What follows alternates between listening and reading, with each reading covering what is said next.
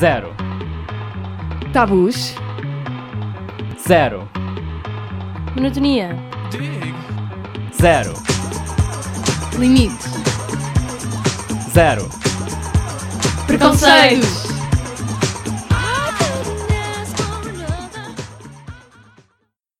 Olá, ouvintes da Rádio Zero. Espero que esteja tudo bem convosco. O meu nome é Marco e hoje estou aqui com a Joana Bom dia. e o Nick, Olá. de Rede Execo. Como é que vocês estão hoje? Bastante bem. Ahm, sim, tive aulas e gostei muito delas. Hum, Eu também estou bem e estive a acompanhar aqui o assunto que se vai falar, né? Hoje, Uhum. basicamente.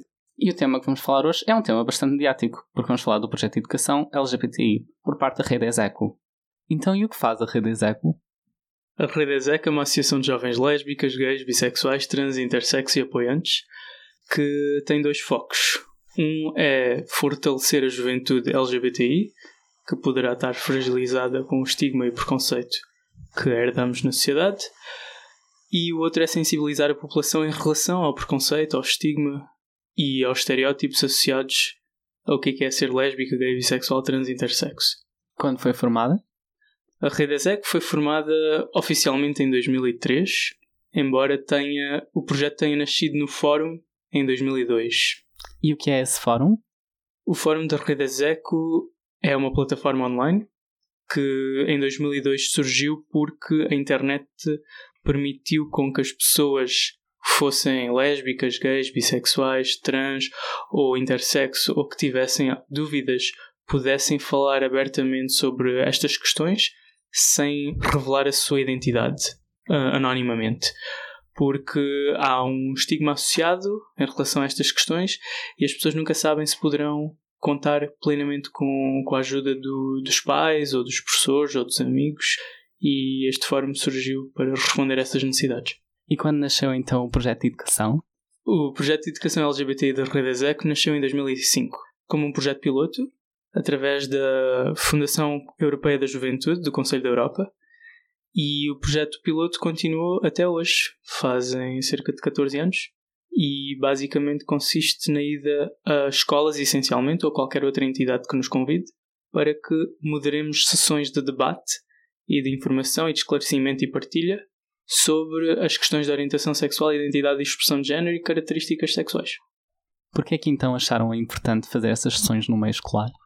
Consideramos importante fazer sessões destas no meio escolar porque existe na escola uh, bullying homo e transfóbico. E o bullying resulta de, do medo. E o medo resulta da ignorância. E quanto menos conhecimento nós temos sobre realidades diferentes às nossas, ou pelo menos da maioria, uh, mais medo e mais ódio se pode gerar contra estas realidades. E por isso é que quanto mais conhecimento houver, maior tolerância ou é um melhor caminho para haver mais tolerância, igualdade e respeito no meio escolar. E porque a escola é um espaço onde a juventude passa uma grande parte do tempo. Passando lá uma grande parte do tempo, é importante que toda a gente lá se sinta segura. E a maior parte da juventude LGBTI não se sente, embora felizmente tenha havido um progresso, continua a não ser 100, a 100%. E é importante nós caminharmos para uma sociedade mais igualitária e estas sessões procuram responder isto. O outro motivo é porque, embora este, esta temática esteja incluída no plano da educação de sexualidade ou de cidadania, ou, e de cidadania, o, uma grande parte dos professores que nos convidam nos informam que não têm conhecimento suficiente para abordarem esta temática de uma forma mais específica e porque, como o nosso foco é a educação entre pares, porque somos jovens a falar para jovens, quando trazemos partilhas pessoais de situações em concreto, é muito mais produtivo e poderá ser muito mais prático e, e cria mais empatia por parte da turma ao perceberem que, ok, existe esta, esta pessoa que está aqui à minha frente que ou é lésbica, ou é gay, ou é bissexual, ou é trans, ou é intersexo, ou é apoiante e que conhece alguém que seja e que presenciou esta determinada situação ou viveu esta si determinada situação, que leva a juventude, a, a ouvir estas histórias, ganhar mais empatia e ter a noção de que, ok, se calhar se eu disser paneleiro alto, achando que não estou a ofender a pessoa que me está a ouvir, provavelmente haverá outra pessoa à minha volta que está a passar por dificuldades porque já houve paneleiro várias vezes como um insulto noutros contextos e que esta pessoa em si ela é ou lésbica, ou gay, ou bissexual, ou trans, ou intersexo, e que a palavra paneleiro, ou quem diz paneleiro pode dizer fufa, ou pode dizer uh, promíscuo, indeciso, ou vira casacas, ou aberração. E estes termos todos têm um impacto na pessoa e que pode contribuir para o estigma associado a, a, ao fato desta pessoa pertencer a uma minoria sexual. Então acabam não só por ensinar jovens, mas também os professores às vezes e diretores e todas as pessoas que virem assistir às vossas sessões de debate. Sim, eh, se houver. Felizmente, a maior parte dos professores que nos convida já tem uma noção do, do conteúdo que se vai uh, apresentar e aprendem mais do ponto de vista técnico, embora do ponto de vista mais conceptual já tenham a noção. O que acontece é quando há professores que participam na sessão por, por mera curiosidade, aí sim, obviamente, que aprendem e também não disse que eh, estas sessões não são só exclusivamente para o meio escolar, também estamos disponíveis para realizar as sessões em qualquer meio, desde que uh, recebamos o convite. Pode-nos acompanhar então pelos processos para conseguir que a Rede Eco vá criar uma sessão de debate em, no meio em que eu esteja interessado? Sim. Uh, qualquer escola, qualquer empresa, qualquer associação, qualquer coletivo, qualquer, qualquer entidade pode nos convidar por e-mail que é o educacau, que é educação sem cedilha e sem til, arroba rea.pt, de Redeseco. Basta enviar um e-mail a dizerem que têm interesse em fazer uma sessão e nós uh, agendamos a sessão, idealmente com cerca de 10 a 14 dias de antecedência, e deslocamos a qualquer parte do país para realizar a sessão. Acaso, o que estava a dizer há bocado da parte de porque é que era importante falarmos isto nos, no ambiente escolar, eu acho que falando com uma pessoa que uh, teve a minha educação aqui neste país, não é? Um, que uma coisa muito importante é só o falar já, já faz sentir-nos um bocado mais normais, porque, por exemplo, nas minhas aulas de educação sexual, como estavas a dizer, nem sempre este assunto é abordado. E, por exemplo, uh, nós estamos a falar de como é que uma pessoa se deve proteger durante o sexo, e na realidade o que se falou foi uh, pênis, vagina, preservativo e os gays têm mais probabilidade de ter sida, e foi isso que se abordou. E eu até considero que a minha a, a professora que estava a falar daquilo era bastante educada e parecia bastante fixe, mas hum, é basicamente isto que se fala, não, não se vai muito além disso e hum, sinto que quebra muito o tabu. Eu sinto que falar destes assuntos num ambiente escolar faz sentido com que existem e porque eu sinto que tive de ir procurar estas coisas por mim própria na internet. Eu lembro-me de uma altura da, da minha vida em que eu nem sequer sabia que lésbica, nem gay, nem trans, nem essas palavras todas, que existiam essas palavras sequer. E hum, acho que se eu tivesse ouvido isso na escola, uh, isso teria melhorado muito a minha vida. E hum, por isso é que eu agora também gosto de poder ir às escolas e fazer essas. Uh, ver nas, nas pessoas o quão um, se estão a sentir representadas ou quão estão a, a, sentir que estão a ouvir informação pela primeira vez e que estão a gostar. A outra vantagem destas sessões também é porque o modelo que nós usamos é a educação não formal.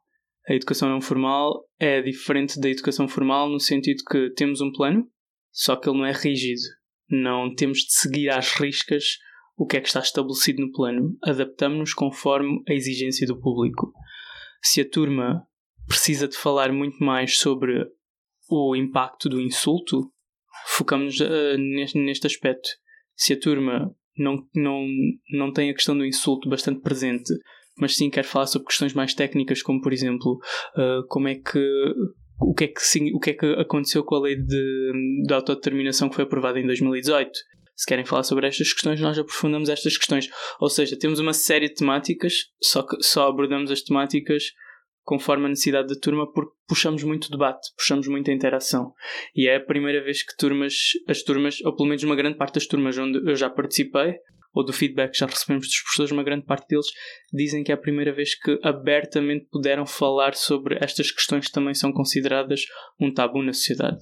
Os alunos normalmente mostram-se receptivos a essas sessões? Essa pergunta é muito interessante. Uh, sim, felizmente sim, por causa da forma como conduzimos o modelo de educação não formal. Ao puxarmos o debate, tendencialmente faz com que os alunos se mostrem bastante receptivos, porque hum, na maior parte das sessões em que eu já participei, e Joana, não sei, acho Uhum. que em que tu também Sim, sim, participaste, sim. a maior parte das sessões acaba com o intervalo, né, o horário do, do intervalo, e os alunos não querem sair, porque nós temos uma outra componente que eu não falei na pergunta anterior, que é a última componente e a mais importante, se calhar, que é o momento de partilha, em que nós eh, deixamos cerca de um terço da sessão ou 30 minutos, conforme o que for, o tempo disponível, em que entregamos um papelinho para cada pessoa na sala fazer qualquer pergunta ou perguntas, pode ser uma ou mais, anónimas. E tentamos responder as perguntas todas naquela sessão. É um boião de perguntas anónim- anónimas. E estas perguntas podem ser sobre qualquer coisa, questões pessoais, podem ser sobre algum assunto que não se falou durante a sessão, ou algum assunto que se falou durante a sessão, mas que tenham ficado dúvidas, ou então dúvidas que as pessoas já tinham, mas tinham vergonha de perguntar ao público. E nós tomamos muito cuidado com as perguntas, porque temos em atenção certas perguntas que poderão parecer de gozo, como por exemplo se alguém disser o meu, o meu nome é Carlos e sou gay, mas não sei como me assumir para a minha turma. Ah, isto nunca é lido desta maneira porque não sabemos também se efetivamente é verdade que há um Carlos que não sabe assumir para a turma ou se foi alguém que decidiu gozar com alguém que se chama Carlos na turma e por isso é que escreveu esta, esta pergunta assim. Sim, e de qualquer das maneiras também tentamos sempre, de certa forma, despersonalizar eh, as perguntas quando são sobre a própria pessoa que escreveu. Ah, por exemplo, se alguém pergunta ahm, como é que eu me assumo aos meus pais, nós perguntamos sempre como é que alguém poderia se assumir aos seus pais, ou, ou sempre dessa maneira, porque hum, apesar de estarmos lá a falar destes tópicos e a, a desmistificá-los de certa maneira, nunca queremos pôr alguém numa posição que ah, pode ser um bocado negativa para essa pessoa, porque de facto há muito bullying nas escolas, homofobia e transfóbia, e n- não podemos pôr as pessoas assim, dessa forma, em risco. Mas, por exemplo, da, da receptividade, hum, todas, as- todas as turmas em que eu já fui ficam sempre. Eu já tive uma turma em que ficaram. tinham hora de almoço a seguir, e acho que era um dia que era uma feira na escola, então ninguém tinha aulas, e eles ficaram literalmente duas horas na sala de aula extra. A sessão era de uma hora e meia já, ficaram duas horas, que era o tempo até a próxima turma chegar, para ter também uma sessão. Uh, porque queriam que eu contasse todas as minhas histórias de vida e tudo o que, que eu já tinha passado. E eu, certa altura, já nem sequer tinha coisas para dizer, mas só estavam de gente tipo, não, conta mais. Eu, eu não sei o que mais contar, eu já vos contei a minha vida toda. Um, mas eles continuavam de gente tipo, ah, mas eu quero saber, gente tipo, conta ah, como é que foi para os teus pais, como é que foi com as tuas irmãs, como é que foi com, com os teus avós, contaste ou não? Um, como é que foi com a tua primeira namorada? Como é que foi com. ah, porque vê-se mesmo a curiosidade que eles têm e o, o que eles querem saber, e hum, como nunca falam daquilo, nunca podem falar sobre aquilo abertamente, e depois já me vieram falar depois de, depois de eu ter saído de um, de um dia de fazer sessões, já vieram falar comigo sobre. Uh, vieram ter comigo fazer, fazer mais perguntas sobre ah, eu tive com uma X pessoa e agora não sei se sou gay, não sei se sou bi, o que é que eu sou? E depois a minha resposta é sempre tipo, tu és o que tu quiseres, não é? E, mas mostra-me aquela necessidade deles quererem saber e de conhecerem-se e, e explorarem-se. E como não tem essa abertura no resto de- das atividades escolares, normalmente é o único sítio que eles podem fazer aquilo e por isso é que nos prendem lá quase, não contra a nossa vontade, não é? Ah, para falar sobre as coisas. Sim, no fundo, o facto de poderem falar abertamente é uma novidade para eles. Uhum. O facto de puxarmos o debate em si sobre uma temática tão sensível acaba por ser bastante aliciente e cativa, porque é raro haverem, haver espaços assim que se possam, possam falar abertamente sobre questões que são tabu na sociedade. Na última ação que eu fiz também aconteceu isso. Eu tive uma turma do 11 ano e a professora disse: Olha, já tocou, vamos ter que terminar a sessão. E a turma própria é que me pediu para continuar e que a professora podia ir embora, mas que eles ficavam a ouvir durante o intervalo.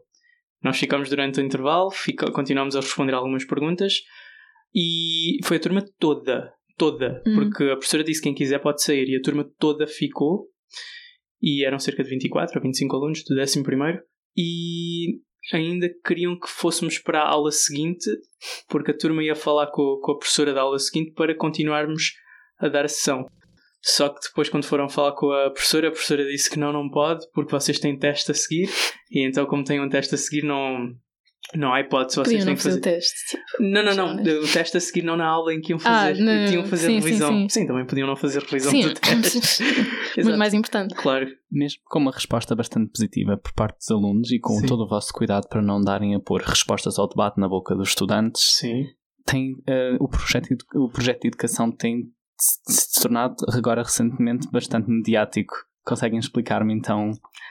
Pois tem. E isto surgiu no dia 7 de março, ah, quando fomos a uma escola ao Barreiro. E nesta escola. ahm, a escola enviou um pedido de autorização aos pais em que, que, que- e que este pedido de autorização para a participação por parte dos alunos, que era opcional, foi publicado por eh, um dos pais que não concordava com este tipo de sessões. E este tipo de este post foi partilhado por muitos outros por muitas outras pessoas que também não concordavam com este tipo de sessões por não terem conhecimento do conteúdo destas sessões.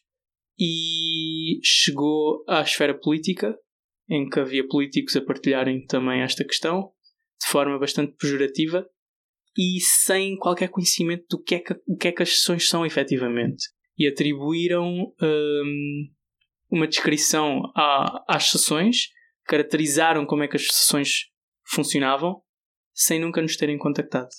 E isto tem afetado negativamente a, imagem do projeto porque quase todos os dias, desde o dia 7 ou 8 de março, têm saído notícias sem haver qualquer espécie de contacto ou informação adequada com a rede Azeco para terem efetivamente o conhecimento. Só recentemente é que houve dois pedidos de, de dois jornais para fazerem reportagens sobre as sessões. Só que para fazermos isso nós temos que ter a autorização da escola e isto também não é fácil, por isso até agora ainda não foi possível. Mas isso está a caminho. Porque para bom jornalismo é, é importante ouvirem todas as partes. E o que tem acontecido até agora é que quase ninguém tem ouvido o nosso lado. Por isso também queria agradecer ao QRST para por nos darem esta voz e esta plataforma para podermos falar sobre isto, porque tem sido um, um assunto bastante polémico, sem sequer alguém ter a noção do que é que a gente faz. Eu acho que o, o que contribuiu também para, esta, para este mediatismo todo é o facto de hum, as pessoas exaltarem-se facilmente quando ouvem as palavras LGBT. Aliás, ah, no post que, que esse primeiro pai partilhou, estava literalmente ap- hum, apontado o que é que queria dizer LGBT, a caneta vermelha, como se fosse tipo um filme de terror, a sangue escrito na parede, a dizer tipo lésbicas, gays, bissexuais, e depois tipo trave... não sei se ele escreveu travestis ou transexuais, mas pronto. Um, e sim, depois isto aqui depois assusta as pessoas, eles ficam. é é o desconhecimento que pensam que vamos às escolas fazer com que as pessoas fiquem gays ou. Sim, É- hoje o Ricardo Araújo Pereira eh, fez um, um pequeno comentário muito engraçado que é eh, o Ricardo disse assim "Epá, eu estou preocupado porque eu acho que o, o político que fez o post Uhum. está preocupado com os alunos e acha que as associações que vão às escolas levam um folheto em que dizem quer gay? E os alunos, hum, se calhar é esta a escolha que eu quero fazer para a minha vida profissional. E que o deputado está com medo que isto aconteça. É assim, também às vezes, eh, eh, por exemplo, na minha escola do básico, eh, foi lá a polícia falar sobre tipo vários temas, tipo violência doméstica, drogas, foguetes até. Tipo, foguetes ilegais, explosivos e cenas, por, causa, por causa do carnaval e não queriam que acontecesse. É tipo, é- existem estas todas ehm, iniciativas de sensibilização e nunca ninguém, nunca ninguém diz, ah, é porque eles querem que as pessoas fiquem polícias. Sim. Tipo, A outra componente também tentado iniciou a polémica foi a questão dos donativos. uhum. Uh, a Rede Ezek é uma associação 100% à base do voluntariado. 100%. Não temos ninguém que não seja voluntário na associação. E por isso nós precisamos de uh, financiamento. E temos financiamento parcial neste momento por parte da Comissão de Igualdade de Género, da Secretaria de Estado da Igualdade de Género, que uh, felizmente nos financia para muitos dos projetos, só que nem o financiamento não chega a cobrir a totalidade dos custos. E por isso é que sempre que uma escola nos contacta, nós falamos sobre um donativo opcional e que as escolas opcionalmente podem fazer um donativo ou não, emitindo, e passamos nós um recibo de qualquer donativo que seja feito, mas se a escola não tiver a possibilidade de fazer qualquer donativo, as sessões acontecem à mesma, gratuitamente. E nós fazemos sempre questão de referir isso. E isto foi outra polémica porque, uh, de novo, pela desinformação, os, uh, a, a divulgação desta polémica diz que nós estamos a co cobrar dinheiro ou a exigir Uhum. um financiamento por parte dos alunos e das escolas, enquanto que isto é sempre, sempre, sempre 100% opcional. Sim, e também hum, todo o princípio da educação em Portugal, do ensino público, é que as pessoas não devem pagar pela educação. A educação é um direito e então toda a gente deveria poder aceder a este. E também é dos nossos, está dentro dos nossos princípios que queremos que hum, toda a gente possa aceder a estar nas nossas atividades e no, possa assistir ao projeto de educação, às nossas sessões, porque também não queremos de forma nenhuma barrar alguém de, de estar lá se de facto quer e se nos convidam. Não vamos criar barreiras nenhumas sobre 50 cêntimos ou não, ainda por cima. Sim. Uh, e sim. E que género de perguntas costumam fazer os vossos alunos? Uh, uma, uh, a mais comum que costuma acontecer é como é que tu descobriste que és homossexual. E aí eu basicamente explico um bocado do, do meu processo do coming out. E isto é, é muito giro porque eles nunca ouviram, ou uma grande parte deles nunca ouviu, como é que uma pessoa se sente ao se aperceber que pertence a uma minoria sexual e qual é que é, pelo menos comigo, foi um momento assustador, porque eu nem sequer tinha conhecimento do que é que era ser gay. E é a primeira vez que cai a ficha a muita gente que, epá, ah, é verdade, isto poderá ser uh, um drama para uma pessoa que nem sequer pode falar com outras pessoas sobre isso. Eu acho que é, é, é muito tipo, um, durante a ação às vezes não dizemos o que é que nós somos, tipo, o que é que nós nos identificamos, e depois eles ficam o tempo todo a morrer de curiosidade. Então eles perguntam sempre, uh, se nós não tivermos dito durante a ação, perguntam sempre o que é, qual é a nossa orientação sexual, o nosso género, isso tudo. E hum, a parte em que respondemos eles ficam todos calados a ouvir. E é, é. Sim, é giro. E também é giro porque já aconteceu em algumas sessões eles dizerem que, olhem, nós sabemos que nós podemos vos perguntar, mas nós não, não vos vamos perguntar qual é que é a vossa orientação sexual ou identidade de género porque uh, isso não nos interessa. Isso já revela bastante maturidade. Isso só tem acontecido ultimamente, porque nas primeiras sessões que eu fazia em 2013, 2014, uh, todos eles perguntavam sempre. Ultimamente tem sido um bocadinho menos, eu, por acaso, isso nunca me aconteceu. Não? Eles normalmente querem sempre saber. Ok, ok. No máximo, eu digo uh, quando chegamos a um bocado a uma conclusão de que as pessoas não conseguem ver logo como, quando é que uma pessoa Sim. é LGBT. Uh, chegamos à conclusão também que só sabem quando a pessoa diz. Uhum. E quando é que a pessoa diz, quando fazem uma pergunta. E depois eu fico, vocês querem fazer a pergunta e eles. Uh, a maior parte diz sempre tipo sim, e depois tipo diz bem tipo o que é que tu és? E uma vez, uh, até ainda nem sequer estávamos na parte do, das perguntas anónimas, e um rapaz tipo foi super tipo, parou tudo e ele, o que é que tu és? Tipo, a gritar. Então. E Sim. quando, quando isso acontece comigo, eu pergunto, ok, muito bem, efetivamente, se calhar né, uh, a forma mais eficiente de saber o que é que uma pessoa é, é perguntando. Agora, eu sou obrigado a responder esta pergunta? E a turma toda felizmente diz que não. E eu, porquê? Ah, porque faz parte da tua intimidade. Exato, mas como faz parte, como estamos aqui nesta sessão a falar sobre estas temáticas, eu posso vos dizer aquilo que eu sou. Mas não tão já. E aí eles ficam mesmo irritados, mas é uma forma de brincar com eles e que, que gera-se humor, e isto é muito positivo nestas sessões. Uhum. Eu acabo por contar na, na parte das perguntas, ou mesmo antes das perguntas, para não fazer com que as perguntas deles sejam, sejam só exclusivamente o que é Uhum. que tu és.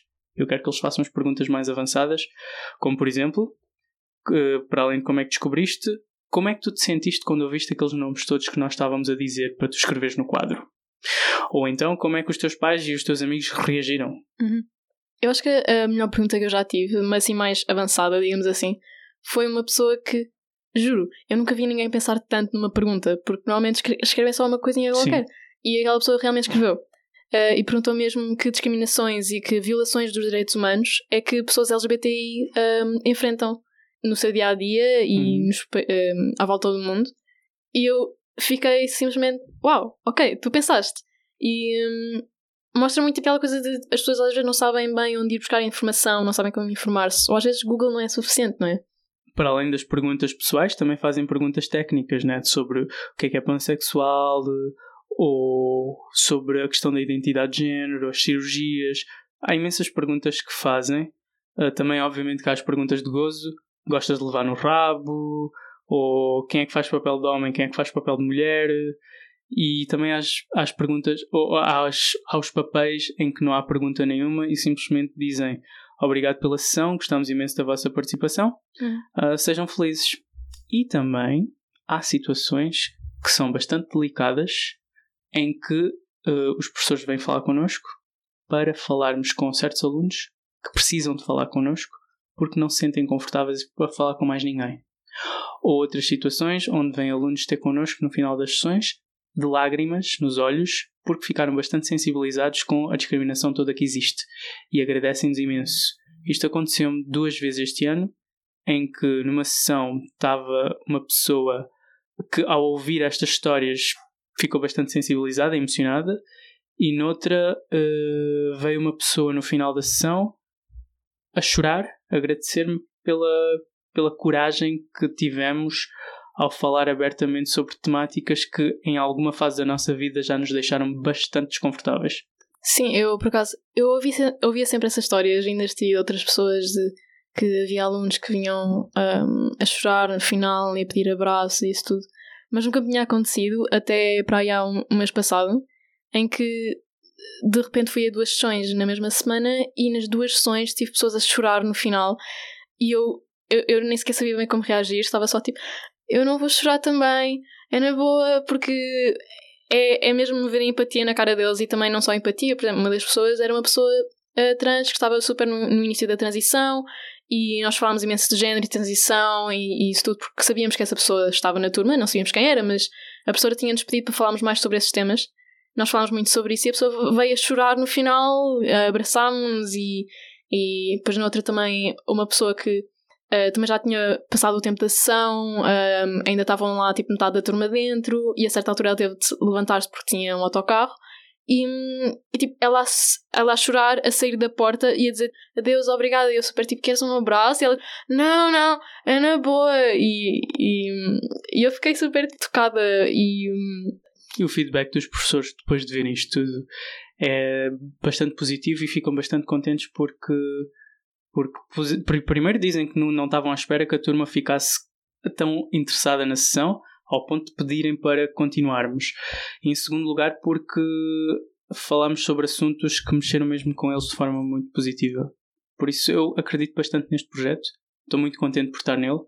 Uh, tenho imensa pena da polémica que esteja a ser gerida à volta, mas ao mesmo tempo sinto que isto nos dá mais força e como eu acredito que estamos a fazer aquilo que é certo, acredito que isto vai seguir e prosseguir positivamente. Podes-nos descrever então como acontece uma sessão? Muito resumidamente, a sessão é composta por sensivelmente dois terços de debate e um terço reservamos para o boião de perguntas anónimas. Na questão do debate, tentamos procurar guiar um debate mais à volta do, do peso que certas palavras preferidas na sociedade podem ter, sobre a explicação do que é que é o conceito da orientação sexual, o que é que é a, a identidade de género, o que é que é a expressão de género. Uh, tentamos relacionar todos os conceitos, mas ao mesmo tempo fazer perceber a individualidade de cada um destes conceitos, através de exemplos, através de partilhas e através de perguntas que faz com que a turma chegue a alguma conclusão. Na parte do, do boião das perguntas, durante a sessão poderá haver momentos em que nós revelemos questões mais pessoais um, que, que estejam de acordo com a sessão, e nesta parte do boião das perguntas fazem, podem fazer ou perguntas pessoais ou dúvidas que tenham ficado em relação à sessão ou outras dúvidas que tenham vergonha de fazer à frente de toda a gente e que nesta, neste boião podem perguntar anonimamente. Não é fora do comum para mim quando estou a, a acompanhar tipo, interações entre pessoas de famílias e pegarem, chegarem ao pé de bebés e dizerem Ah, este rapaz é tão bonito, quando crescer vai-se fartar, vai fartar de partir corações e vai ter todas as raparigas atrás dele e é aí que eu noto alguma hipocrisia, talvez, com as pessoas que estão a dizer que este projeto está a endocrinar nas crianças tipo ideias para elas serem gays ou então de, alguma maneira de desvirtuar. Concordam com esse ponto de vista? Eu acho que sim, é, porque passa muito pelo facto de estamos numa sociedade que assume que toda a gente é heterossexual, que toda a gente é cisgênero, ou seja, para quem não sabe, isso é uma pessoa não trans. Um, e que, para além disso, todos os papéis de género que as pessoas têm de cumprir com eles e todas as normas sociais têm de ser cumpridas e também são assumidas que são cumpridas. E hum, acho que o que nós fazemos não é fazer com que as pessoas vão fora dessas normas. Uh, o que nós tentamos fazer é que as pessoas vão fazer o que uh, sentem que um, tipo, vão ser elas próprias, que se querem fazer uma coisa, vão fazer essa coisa, não é? Dentro dos limites da lei, digamos. Uhum. não estou aqui a dizer para fazerem crimes, mas uh, se querem estar com, com alguém que estejam com essa pessoa, se, com sentimento, não é? Uh, mas.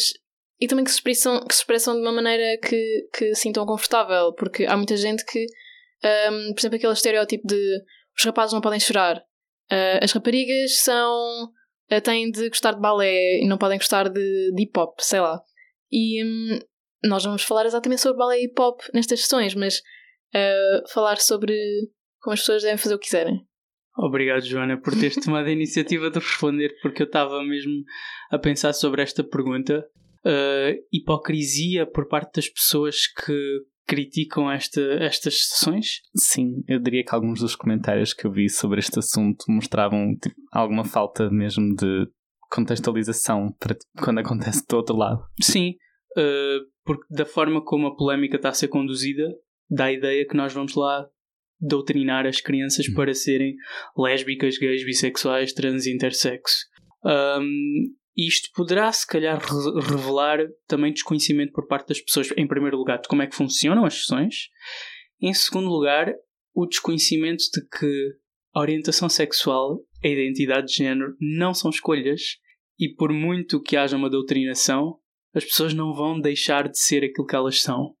Tanto até que existem terapias de conversão de, de homossexualidade para heterossexualidade.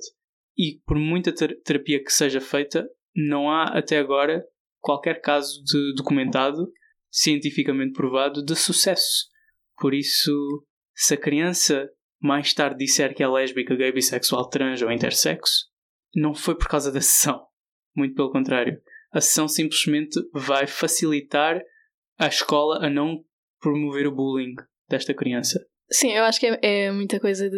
Uh, por exemplo, quando aparecem personagens uh, eh, LGBT na televisão depois as pessoas ficam, ah, mas então isso vai tornar as crianças gays, que, uh, que as crianças que vão ver aquilo. Mas nós crescemos a nossa vida inteira a ver pessoas heterossexuais na televisão e não foi por isso que ficámos mais heterossexuais. Acham que faz então sentido falar em uma idade mínima para falar destes assuntos com crianças e jovens? Eu acho que não faz bem sentido falar de uma idade mínima, acho que faz mais sentido falar de adaptação à, à audiência.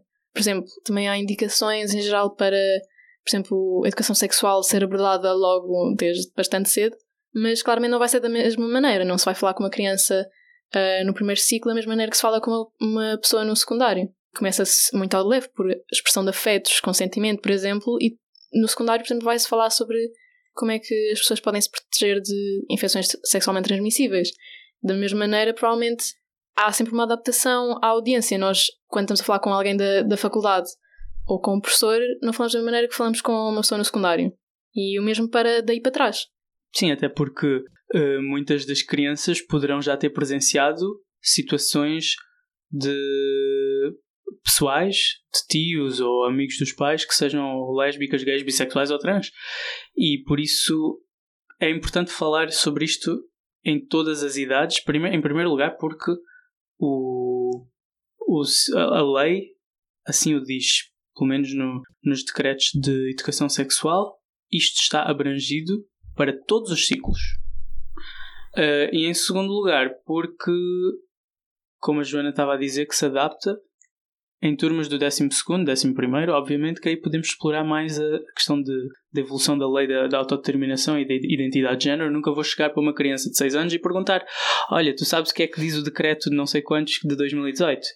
Uh, provavelmente nas, na, nas crianças mais pequeninas fala-se mais sobre os as, os as diferentes famílias que existem uh, e numa linguagem que elas próprias possam compreender e há já literatura que permita com que elas cheguem a essas conclusões. E acho também uma parte muito importante a ter em mente quando se fala de, dos limites de idade que existem, é hum, de que esses argumentos normalmente baseiam-se muito na, no facto das pessoas sexualizarem muito a, a existência das pessoas LGBT. É, se pensam em lésbicas, pensam em pornografia. Se pensam em homossexuais, pensam em deviante, desviantes de, do normal. Uh, a Pensam em fisting e sexo pensam anal. em, em sexo anal. sexual. Exato. Sim, e hum, não é de todo isso que é a existência de uma pessoa LGBT. A minha vivência passa por tomar pequeno almoço, tomar banho, ir para a escola e hum, eu não comecei só a ser lésbica quando comecei a estar numa relação com uma rapariga. Eu já era antes, não é? E uma pessoa heterossexual não precisa estar numa relação com alguém para ser heterossexual. E hum, da mesma maneira que provavelmente sempre foi, ou sexualidade é uma coisa fluida, não é? As pessoas podem mudar eh, os as suas a maneira que, que se atraem por pessoas ou não ao longo da vida, mas em geral é uma coisa constante, não é uma coisa que uma pessoa escolhe a certa idade, tipo, chega aos 12 e diz eu agora vou ser heterossexual para o resto da vida. E hum, então, as crianças logo desde o início é o que eles veem, é o que acham que é suposto ser. E hum, isso aí limita muito hum, a vida da pessoa e o que vai gostar de, o que vai achar que é suposto explorar ou não. Se, por exemplo, uma criança mais nova vê que existem pessoas homossexuais, não vai se tornar homossexual, vai simplesmente saber, ok, isso é uma coisa normal, é uma coisa que, eh, que as pessoas podem ser e que não é por isso que são menos pessoas. E logo desde o início também há crianças que têm eh, pais, eh, dois pais ou duas mães, ou, ou em geral, tipo, os pais podem ser divorciados e Uh, entretanto, a mãe ou o pai uh, disse que era lésbica ou gay, e a criança em si tipo, pode já saber.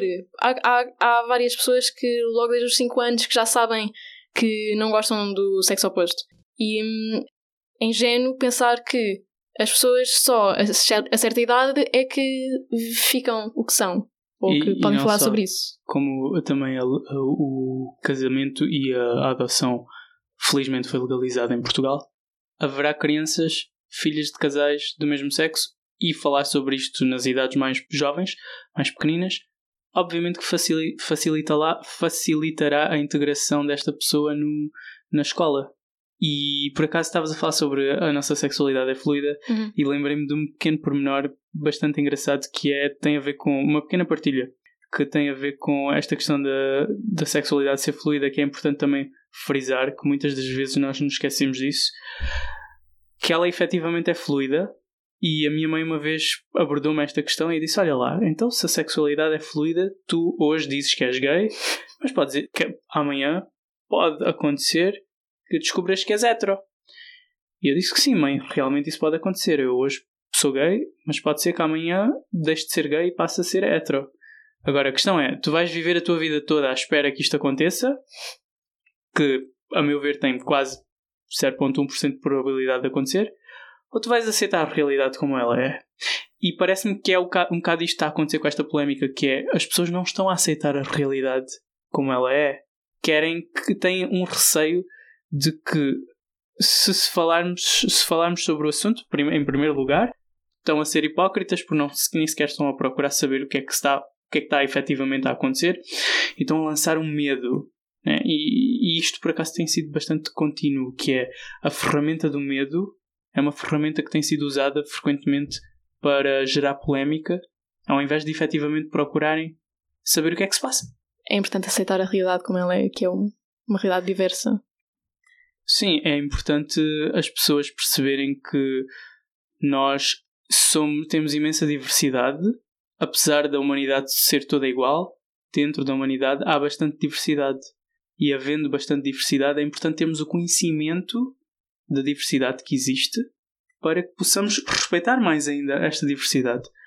Porque quanto mais conhecermos a nossa diversidade, mais respeito há. Acho que, para além de reconhecer a diversidade, há que realçar também que este tipo específico de diversidade é uma coisa que hum, tem muita tendência a ser invisível, porque ah, uma- há várias outras minorias, tipo religiosas, étnicas e tudo mais, mas que essas normalmente vêem-se. Uma pessoa, ok, religiosas nem por isso, mas étnicas, por exemplo, a pessoa normalmente vê que a pessoa é de uma certa etnia e não é só as pessoas verem, é a minoria em si, as pessoas têm a sua família toda da mesma maneira. E quando uma pessoa pertence a esta minoria LGBTI, em geral, pelo menos a família nuclear que tem não, não partilha da mesma experiência. Eu E- posso partilhar isto pessoalmente, né? Uhum. Eu cá pertenço a uma, uma minoria étnica e religiosa. E existe algo, existe, nota-se claramente no discurso de algumas pessoas. Ahm, a minha família, por ser toda de, de base muçulmana, islâmica, há sempre aquela tendência de associar os muçulmanos ao terrorismo. E já ouvi isso na rua. E ouve-se, né? Então, seus manhãs, seus terroristas, vocês querem bombardear-nos a todos. Se eu partilho isto em casa, nunca ouço por parte da minha comunidade, pois é, a culpa é tua por seres assim ah, e a culpa é tua. Muito pelo contrário, há sempre um apoio ah, a este tipo de discriminação. Porquê? Porque as pessoas vivem na mesma pele, na- vivem na pele a mesma situação que, que se está a passar. Porque a comunidade toda, ela é ah, a identidade étnica e religiosa é a mesma. Quanto à sexualidade, eu não posso chegar a casa e esperar a mesma receptividade por parte da minha comunidade, por parte dos meus pais, porque tendencialmente eles não terão vivido esta, esta, esta diferença eh, quanto à sexualidade. Por isso é que sim, é importante haver este tipo de sensibilizações para situações em que as pessoas não possam falar abertamente. Por isso é que também surgiu o fórum da Rede Execo. As pessoas não se sentiam à vontade para falar com os pais ou com os amigos ou com, Hum. ou com os professores porque ninguém se identificava da mesma maneira, ou pelo menos as pessoas não sabiam que se identificavam da mesma maneira. O fato da mão de obra por trás deste projeto ser maioritariamente jovens, ainda com fraca experiência de ensino, é algo limitante? É Assim, eu acho que o facto de sermos jovens, porque nós somos uma associação que tem pessoas dos 16 aos 30 anos e hum, o nosso foco de facto também são os jovens, é trabalhar com as pessoas dos, hum, dentro, desse, dentro dessas idades e também com idade escolar. E hum, eu acho que esse facto ajuda muito mais quando nós estamos a- em escolas, por exemplo, porque quer dizer que nós aparecemos lá e para já as auxiliares pensam que nós. Já, as auxiliares uma vez pensaram que eu era uma. Uma vez não, várias vezes. Pensaram que eu era aluna, então começaram a vir ralhar comigo e eu tipo, não, eu não é suposto eu estar dentro de uma aula porque eu não sou aluna nem aluna aqui. Em termos de ensino, não é um problema porque não é o nosso objetivo sermos professores. Ah, o que nós conseguimos oferecer, por assim dizer, às pessoas é hum, partilha das nossas experiências e é isso que as pessoas querem. Porque, sendo nós também jovens, quando nós vamos a, a uma escola ou outro sítio qualquer com jovens, eles ouvem mais a nossa opinião e a nossa. Não a nossa opinião, mas ah, ouvem-nos mais com mais atenção porque nós somos iguais a eles. Eu comecei a ir a escolas com, com 19 anos e hum, as pessoas às vezes eram mais velhas que eu, porque secundário, às vezes alguém tinha chubado um ano e tinham 18, 19 e hum, eu estava ali na posição, eh, no sítio onde normalmente estaria a, a professora e eu estava ali só a apertar a minha vida e a falar com eles como, como par, porque é realmente isso que eu sou. Eh, os meus amigos têm a idade deles, eles podiam ser meus amigos, não é? Qualquer método de educação terá as suas limitações. E no nosso caso, nós temos a vantagem de fazer a educação entre pares, porque para além de partilharmos as mesmas, fazemos parte da mesma geração, partilhamos a mesma linguagem e as mesmas referências, e isto acaba por facilitar uma maior empatia por parte de quem nos ouve. E também nas nossas outras atividades, por exemplo, nós temos núcleos pelo país em que fazemos, ah, chamam-se reuniões, mas realmente o que é, é as pessoas vão falar sobre um tema qualquer. E é muito informal, casual, as pessoas convivem e, por exemplo, existem coisas assim para, para pessoas mais velhas, mas ou que são abertas a toda a gente simplesmente, mas isso, por exemplo, para jovens em específico seria muito mais intimidante ir e depois ver lá uma pessoa de 60 anos ou de 40, uma pessoa que já tem toda uma outra experiência de vida e depois um, irem lá e partilharem toda uma experiência diferente e estar entre pares é muito mais propicia muito mais um, um ambiente aberto, confortável e também é nessa especi- especificidade dos jovens não têm, não têm independência, não têm ah, nem financeira, nem de auton- autonomia em geral. Criamos atividades e coisas em que as pessoas possam realmente ir, sentirem-se bem e sim. Há que ressalvar uma coisa também, que é também há vantagens de misturar pessoas de diferentes faixas etárias por uma questão mesmo de partilha de experiências e de motivação. Ahm, no entanto, quando se tentou isto, isto foi no projeto Centrar antes da Rede Exec existir, ah, notou-se ali uma grande necessidade de, dentro das vantagens da mistura das faixas etárias, notou-se que também havia uma grande necessidade de haver uma separação entre as faixas etárias por uma questão de partilha de experiências semelhantes. Haver uma partilha de experiências semelhantes permitiu com que uh, a capacidade de argumento de uma pessoa mais velha não sobrepusesse sobre a não capacidade de argumento de uma pessoa mais nova e porque havia uma questão de barreira linguística na partilha de experiências e na partilha de situações em relação à evolução da lei. E depois também temos a limitação de que a Rede Execo é oficialmente uma associação juvenil. Por isso é que estamos mesmo limitados. E consideram que também é uma experiência formativa para vocês? Sem dúvidas. Não só formativa a nível de conhecimentos, como a nível pessoal. Senti que cresci bastante porque tinha também um medo de contacto com, com jovens do secundário e hoje em dia, depois de, das sessões todas que eu tenho feito, tenho bastante orgulho na juventude, porque a maior parte da juventude mostra-se bastante receptiva e dá-me esperança no futuro. Ou seja, fez-me apreciar mais o. fez-me apreciar mais Portugal pela juventude que temos e, e pelas pessoas que fui conhecendo dentro da Rede Execo, porque é uma associação que promove muito uma igualdade entre as pessoas e um apoio que provavelmente eu não teria se eu não fizesse parte da associação e não me sentiria tão seguro em relação a mim se eu não tivesse esta rede de apoio. Eu acho também que um, eu sinto que, por exemplo, ir às escolas, eu sinto que as vantagens não são só para as pessoas que estão na audiência, por assim dizer. Para mim, eu também sinto que, de certa forma, um, eu sinto muito melhor depois de ir a uma sessão do projeto de educação. Às vezes eu estou super baixo da vida e depois de uma sessão e saio dali, como estavas a dizer, com novas esperanças, porque eu vejo o, quão, o quanto as coisas estão a evoluir. Eu tenho 20 anos, acabei de fazer 20 anos, saí do secundário há o quê? 3 anos e eu já noto uma grande diferença do 12 agora e do 12 em que eu estava, porque a minha escola era bastante fechada e Uh, não havia ninguém out, não se falava sobre estes assuntos, e depois de repente, agora eu estou a ir às escolas e hum, são poucas as escolas e turmas em que já não há pessoas out, ou pelo menos pessoas que não. As pessoas já conhecem todas um bocado o tópico, são muito mais informadas do que os professores, por exemplo. E isso aí dá muitas esperanças e, e eu muito poucas vezes tive reações verdadeiramente negativas por parte dos alunos. Já tive um em que um aluno saiu da, da sala mas também não, obriga, não é obrigado a estar lá, não é? Então simplesmente saiu.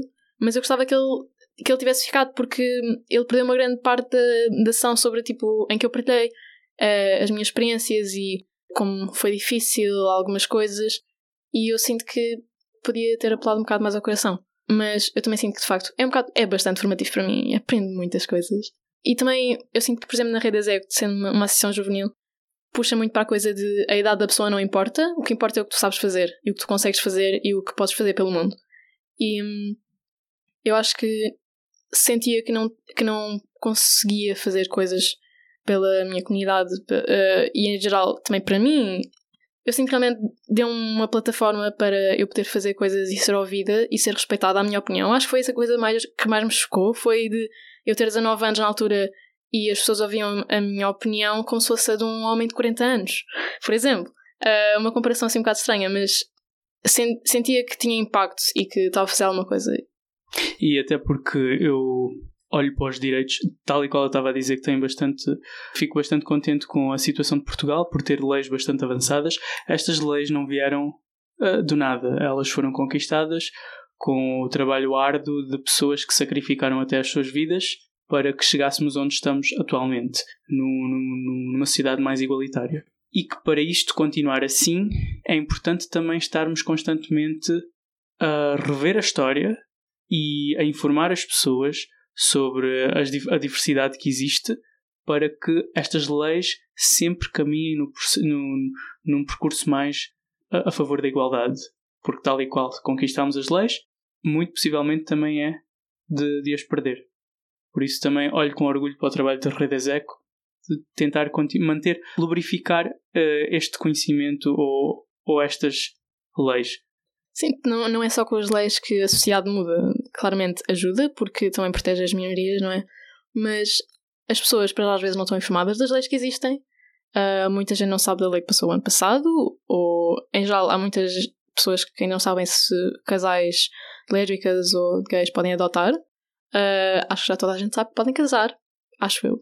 Mas uh, há muita desinformação e, para já, acho que é o dever das pessoas informar os outros e também sensibilizar para que as leis possam de facto refletir de alguma maneira o que a sociedade pensa e acha. Muito obrigada, Jana e Nick, e à Rede Execo pelo seu trabalho continuado. Onde é que uma pessoa pode uh, saber mais informações sobre futuros projetos da Rede Execo?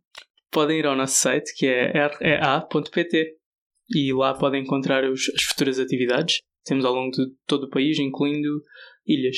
Ainda melhor o nosso Facebook ou Instagram, que estão mais atualizados em termos de estética. Muito obrigado também aos nossos ouvintes da Rádio Zero e espero que tenham todos uma continuação do meu bom dia. Agora vamos então começar o nosso momento musical. Olá! Então, nós estivemos no episódio de hoje a falar um pouco sobre toda a atenção mediática que houve relativamente ao projeto de educação da Rede Execo ultimamente, e precisamente por causa disso eu escolhi para terminar o episódio a música Não Recomendado, escrita por Caio Prado, que fala sobre ser-se alguém que é considerado mal para a sociedade, uma má influência para os outros, e esta música já foi interpretada por vários artistas, mas hoje vamos passar a versão do trio brasileiro Não Recomendados, do qual faz parte o autor da canção e que, apesar do nome, nós recomendamos bastante. Obrigada à Rádio Zero e até para a semana. Uma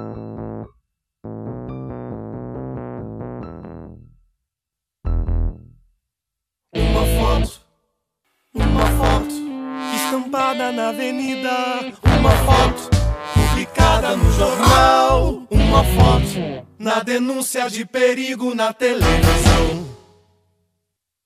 A placa de censura no meu rosto diz: Não recomendado, associa.